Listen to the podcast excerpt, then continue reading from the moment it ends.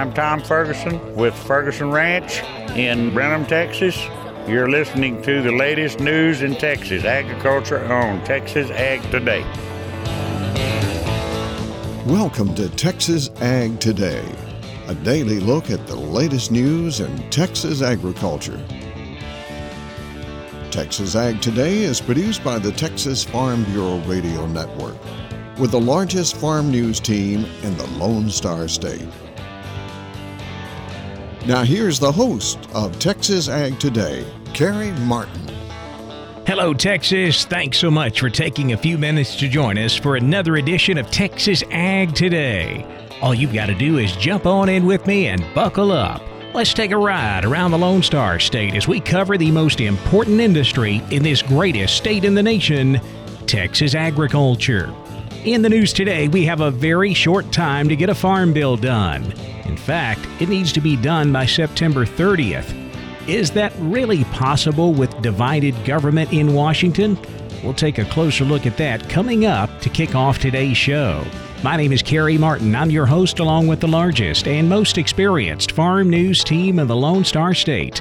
And we're all standing by to bring you the latest news in Texas agriculture, from the piney woods of East Texas to the rocky ranges of the Trans Pecos, and from the Panhandle down to the Rio Grande Valley.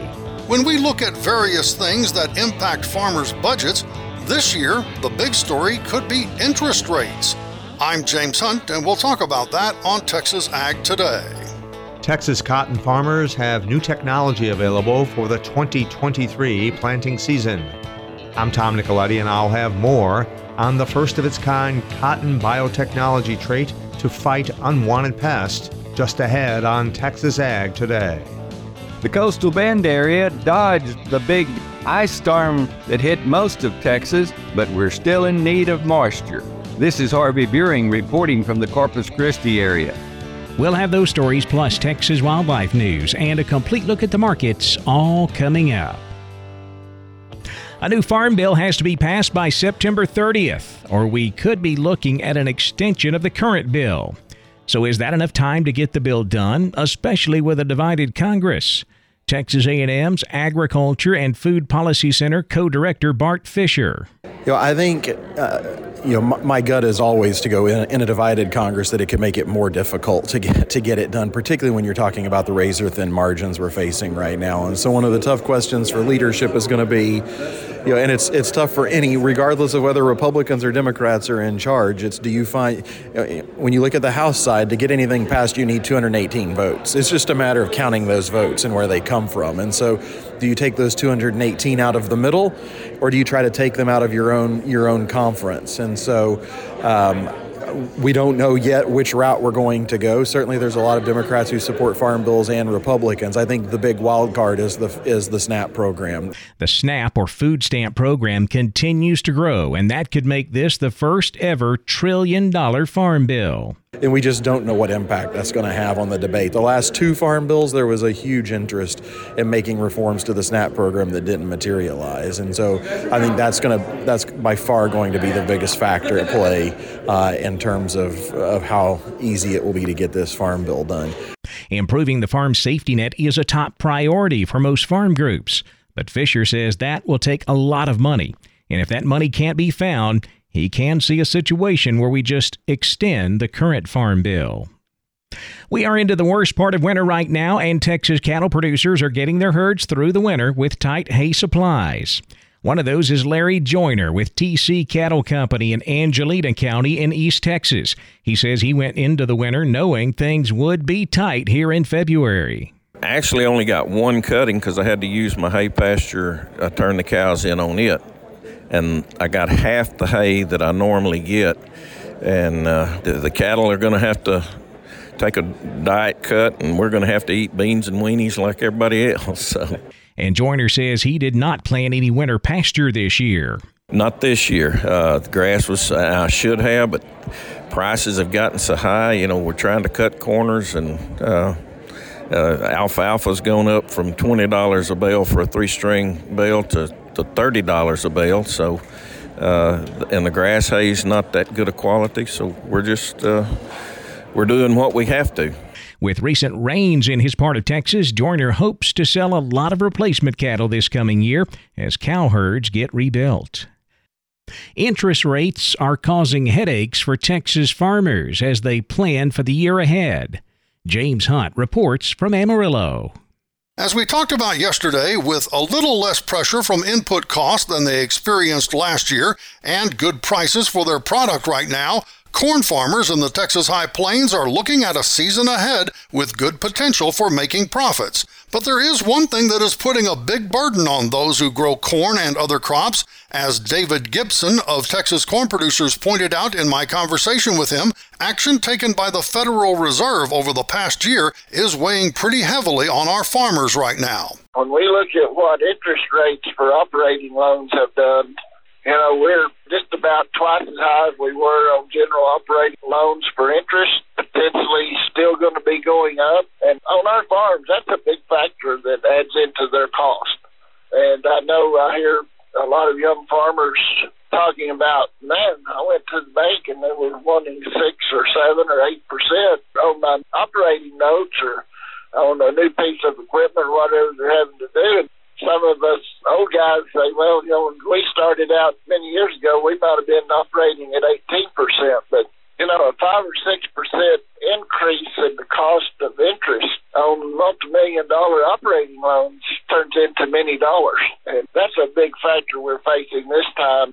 You know, we hear about consumer inflation, but on the farm, the interest is one of our biggest expense inflation factors that we're seeing coming in for this year that's different from the past year. Once again, that was David Gibson with Texas Corn Producers. Coming up in our report tomorrow, we'll bring you the story of a local producer who happens to be a first generation farmer. I'm James Hunt on the Texas Farm Bureau Radio Network. Texas cotton farmers will have new pest control technology available for the 2023 growing season. Tom Nicoletti takes a look at the new trait.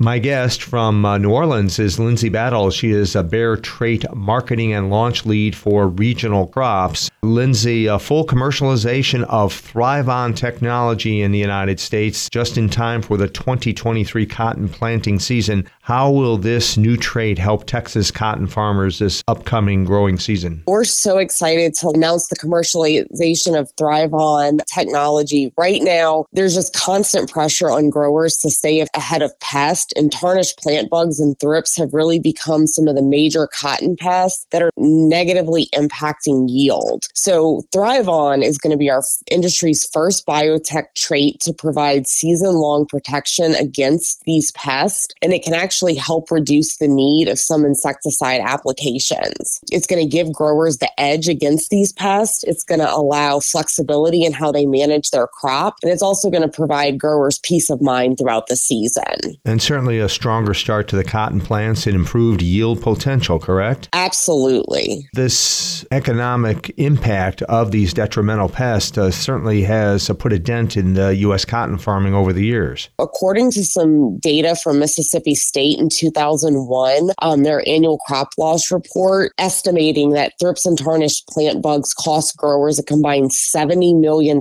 in yield losses. And so having a technology like this in the market, especially one that's built in, is going to be a huge game changer for our growers. Any growers out there interested in growing the technology, technology, they can contact their local dealer. That is Lindsay Battle with Bayer Crop Science. I'm Tom Nicoletti at the Texas Farm Bureau Radio Network.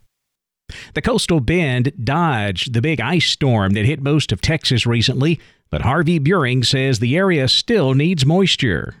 Well, the lower coastal bend missed out on the brunt of the freezing and icy weather conditions that blanketed much of our state at the end of January and the first few days of February but our area did receive only some cloudy, cooler conditions that had four or five misty days that finally resulted in a little more than two tenths of an inch of moisture in most locations. Farmers in the area have their fields in good condition for planting, and of course, typically, growers in the coastal bend begin putting in corn seed during the early part of February, but that won't be the case this year. Valentine Day proves to be a possible cold day and another cold snap hitting Texas. So, in all likelihood, planting activities in the coastal bend will not take place until after the third week of February this year. Livestock producers have had to increase their supplemental feeding since the early part of February, and hay reserves are holding out fairly well since there wasn't a great demand on winter feeding activities during most of December. Farmers in the area are hoping for some serious rainfall before planting time starts, well, at least another inch or so would make conditions optimum for getting seeds germinated and our crop off to a good start. Meanwhile, in the San Antonio area, the livestock show is underway and three week run of the livestock show provides a lot of opportunities for 4-H and FFA members and we want to wish all of them from around the state the best of luck as they bring their projects to the major shows and compete for top honors. Reporting for Texas Ag Today from the Coastal Bend area, this has been Harvey Buehring. When black bears come into human spaces in far west Texas, relocating them is sometimes an option, but it does not seem to be an effective form of mitigating that conflict. I'm Jessica Domel, and I'll have more coming up on Texas Ag today. And new research may have found a cost effective way of preventing EPM in horses. Texas veterinarian Dr. Bob Judd has more on that coming up next, right here on Texas Ag Today.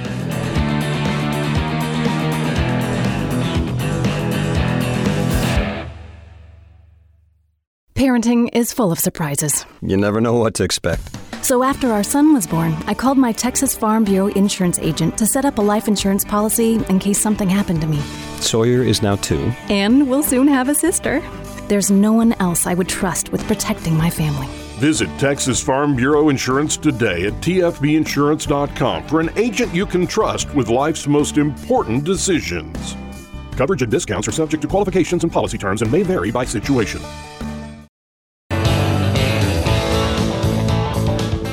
We're keeping you informed on everything happening in Texas agriculture on Texas Ag Today.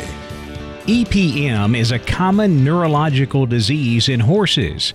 Dr. Bob Judd says new research may have found a cost effective way of preventing it.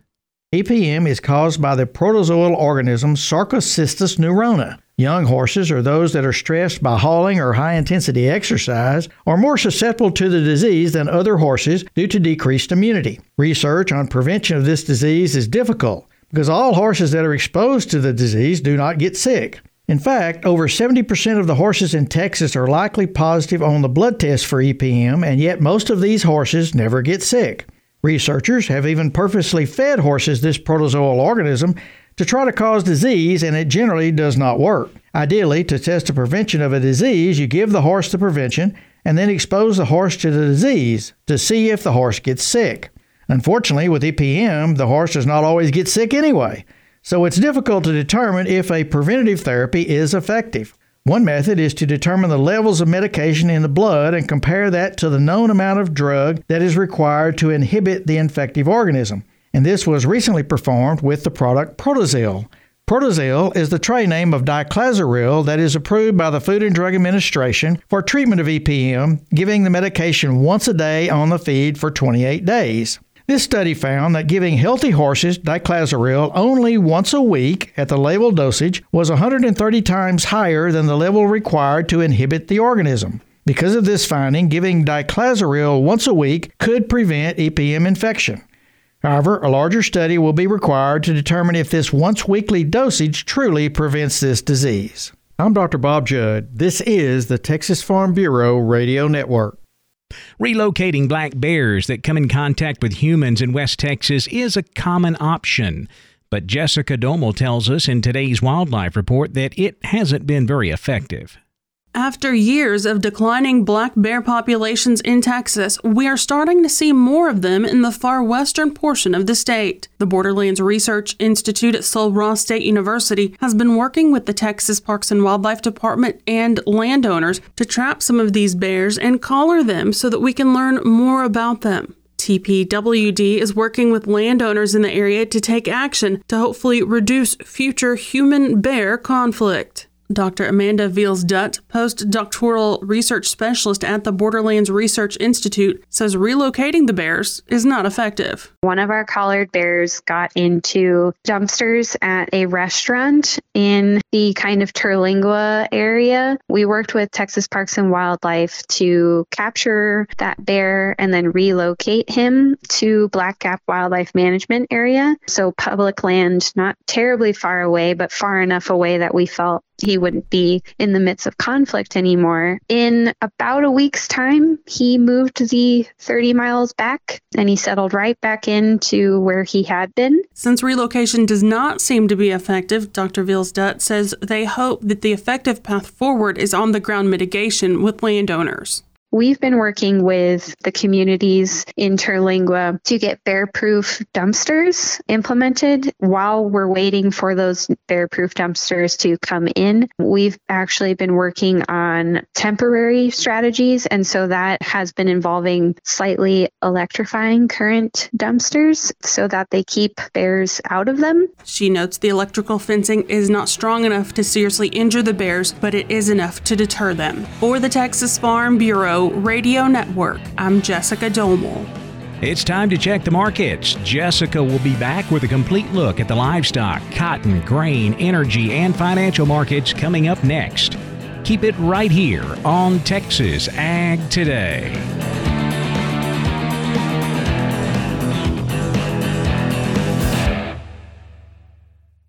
Texas Farm Bureau has served farm families in rural Texas for nearly 90 years.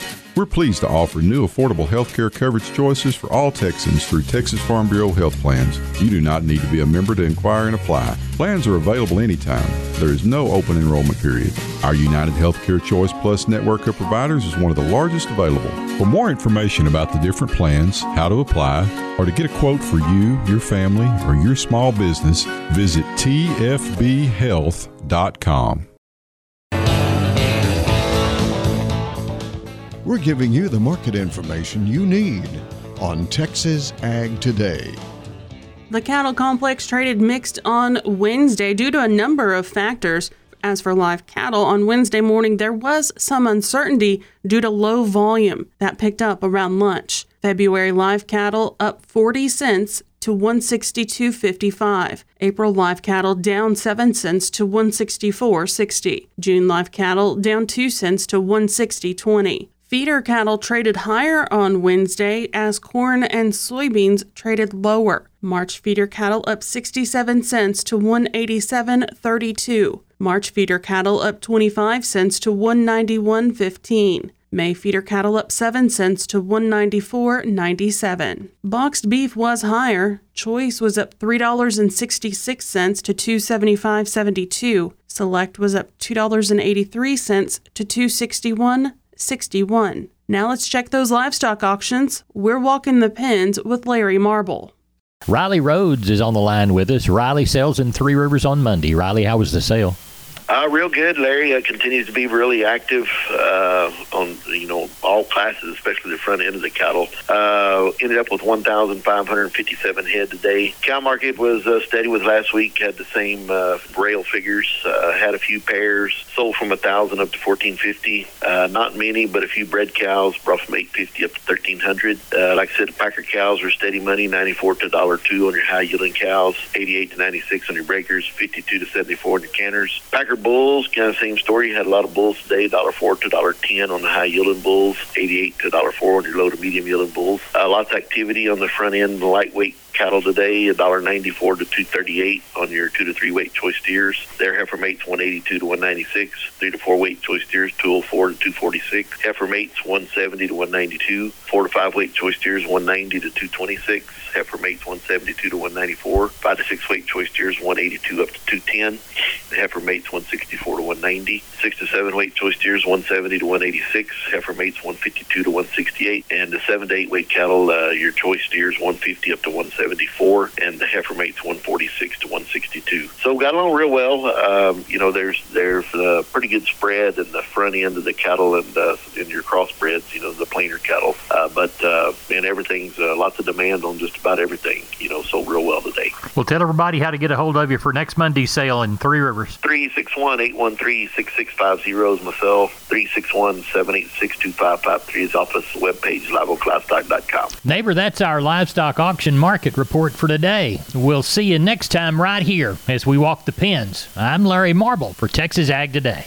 All right, thank you, Larry. Lean hogs traded lower Wednesday, losing some of those gains that we saw earlier in the week. April lean hogs down 75 cents to 86.50. May lean hogs down 35 cents to 95.70. Block cheese fell a penny on Wednesday to $1.88. Barrel cheese fell 1.75 cents to $1.53. That is the lowest it has been since November of 2021. February class 3 milk up a penny to 17.94 a hundredweight. March class 3 milk down 4 cents to 17.70 a hundredweight. We saw triple digit losses in the cotton market on Wednesday due to recession fears, weak demand, and the news that much of the textile industry in Turkey was damaged or destroyed by that recent earthquake. March cotton down 285 points to 82.55. May cotton down 283 points to 82.87. December cotton down 207 points to 83 even.